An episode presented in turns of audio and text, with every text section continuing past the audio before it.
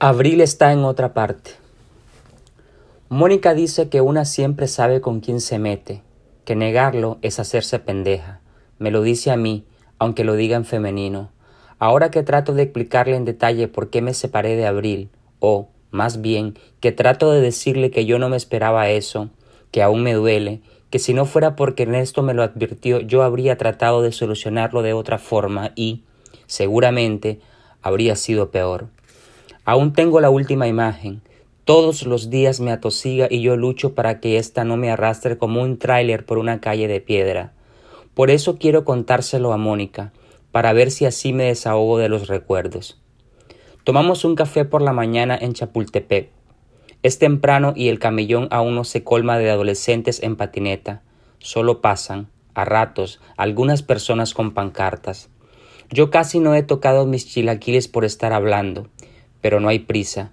Ella no se va a desesperar y a preguntarme que si no tengo hambre, que si se los, puedo que si se los puede comer.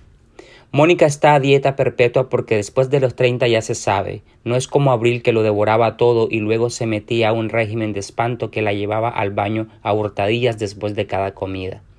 Así que lo tomo con calma y le repito, trato de explicarle que no, que yo no lo sabía, que no tenía ni la más, ni la más reputa idea de que eso pudiera pasar.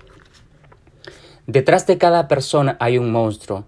Miguelito, eso ya lo deberías de saber, sentencia Mónica, en masculino porque se trata de monstruos, por supuesto, mientras mueve con el tenedor una de las rebanadas de papaya en el plato.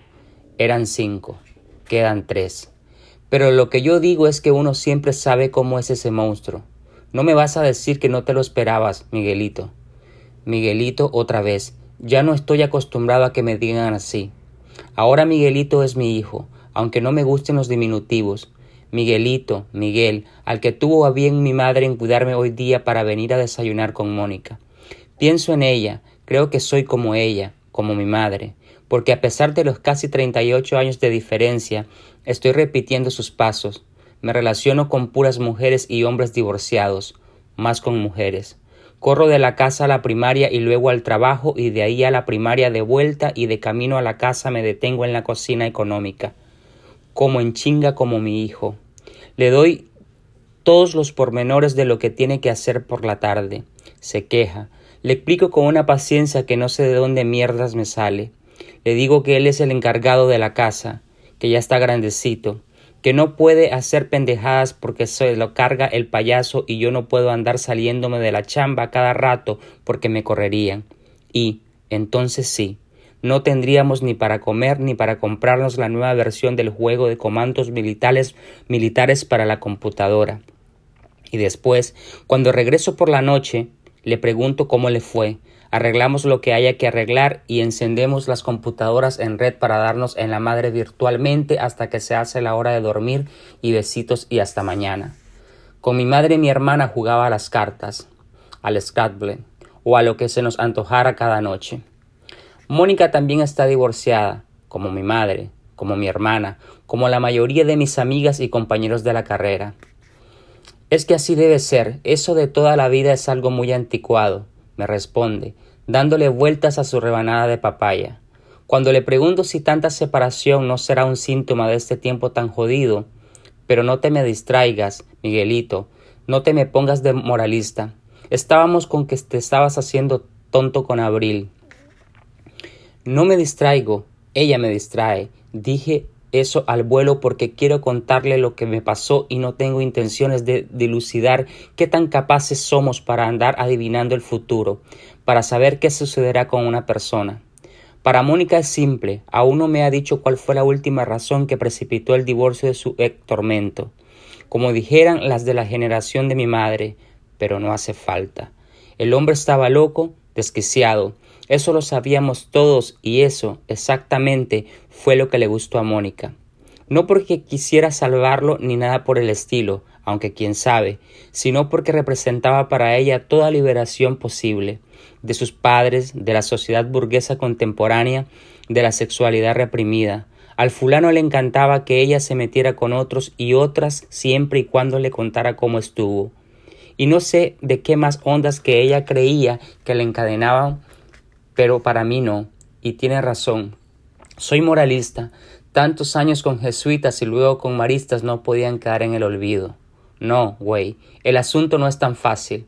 Abril parecía una persona normal, tranquilita. Ni siquiera me di cuenta del pedo del ribotril hasta que estalló. Vuelvo a la imagen. La cocina, comedor de la casa, comemos Miguel y yo. Ella entra en silencio, tiene las pupilas dilatadas. No mames, Miguelito, ¿cómo no te ibas a dar cuenta? Y no me digas, güey, pinche machista. Su rebanada de papaya se rompió. Se le queda mirando un momento como si estuviera a punto de reclamarle. Luego cambia el tenedor a otra de las dos rebanadas que siguen completas y continúa haciendo circulitos. ¿En serio? En todo caso, las señales se podían confundir con cualquier otra cosa. Déjate. Ajá, circulitos, circulitos. La otra mano juega con un mechón de cabello y se vuelve a sonreírle a un fulano con facha de intelectual o de reportero que acaba de llegar al café y pide lo de siempre, Jacobo. Al mesero que levanta sonriente el pulgar y le da el periódico antes de irse rumbo a la cocina. Ok, Ok, pero cuando me di cuenta ya era muy tarde y fue difícil sacarle la sopa a Miguel porque... ¿Qué? Que cuando me di cuenta era tarde por... Ya ves, ya ves, te digo una siempre sabe. Deja el tenedor y pasa su mano por el hombro mirando al fulano con barba de tres días. Él devuelve la mirada, sonríe, luego regresa a su periódico y lo ojea como si leyera ahí algo más que el común de los mortales. No, te digo, es difícil saberlo por anticipado. Lo que me llamó la atención fue que Miguelito se cayera tan seguido. ¿Por qué, eh? Sigue mirando el fulano de arriba a abajo, los zapatos de gamuza, el pantalón de pana. ¿Cómo que por qué, güey? No es normal que un niño se caiga tan seguido a menos que esté pendejo. El problema es que por mi chamba yo casi no podía estar en la casa y no podía hablar con él, güey. Levanto un poco la voz, acentúo la última palabra. Ajá, responde Mónica mientras le sonríe otra vez al intelectual que acaba de recibir su café de manos de Jacobo. No mames, pinche Mónica, ni me estás poniendo atención por andar coqueteándole a ese cabrón. Ya van dos veces que te digo. ¿A poco no es lo mejor? ¿Qué? ¿El divorcio? ¿Qué? Sí, una es libre de hacer lo que quiera sin tener que rendirle cuentas a nadie. Es el estado perfecto. Pero bueno, bueno, ¿me estabas diciendo? Respiro una, dos veces. Tomo un bocado de mis chilaquiles que ya están medio fríos y saben de la chingada. El fulano que cree entender el mundo se levanta de su mesa y viene para acá a pedir un encendedor. A mí ni me mira. Mónica, que no fuma pero carga con todo lo que considera necesario, se apresura a sacar de su bolso un encendedorcito muy nice. Sonríen. Comentan algunas cosas. ¿A qué te dedicas? A mí también me cae Guadalajara. Veniste a la manifestación. Tengo 31 años. No existo. Es igual que en la chamba. A nadie le importa quién se jodió el lomo cuidando la seguridad de la red que utiliza a diario. Igual que mis señores ex jefes que no entendían y mis jefazos actuales tampoco lo entienden, que yo podía hacer el mismo trabajo en casa y, así hubiera sido, desde antes me hubiera dado cuenta de cómo estaban las cosas con Abril. De sus frustraciones que terminaban contra la cara y los brazos de mi hijo, se cayó, porque sí, la cagamos, por contar mal los días quedamos embarazados antes de terminar la carrera y no nos atrevimos a abortar. Pero supuestamente, por común acuerdo, decidimos que no queríamos tener un hijo de guardería, que eso estaba de la chingada, pero que no había problema porque para cuando el niño ya fuera al kinder, entonces Abril volvería a sus clases y terminaría su licenciatura y entraría a trabajar, solo que, perdón, Perdón, me decías, es que este niño está guapísimo, ¿sí lo viste? Ey, respondo pensando que fue una estupidez venir, que mejor me hubiera ido con Miguel a andar con patines a la vía recreativa. Híjoles, es un cuero, y se ve que ha de ser bien inteligente, ¿verdad? Pero bueno, ya, ya. ¿Qué me decías? Te decía que tienes razón, le respondo con flojera. Desde el inicio yo sabía que Abril estaba loca, no más que no me quería dar cuenta.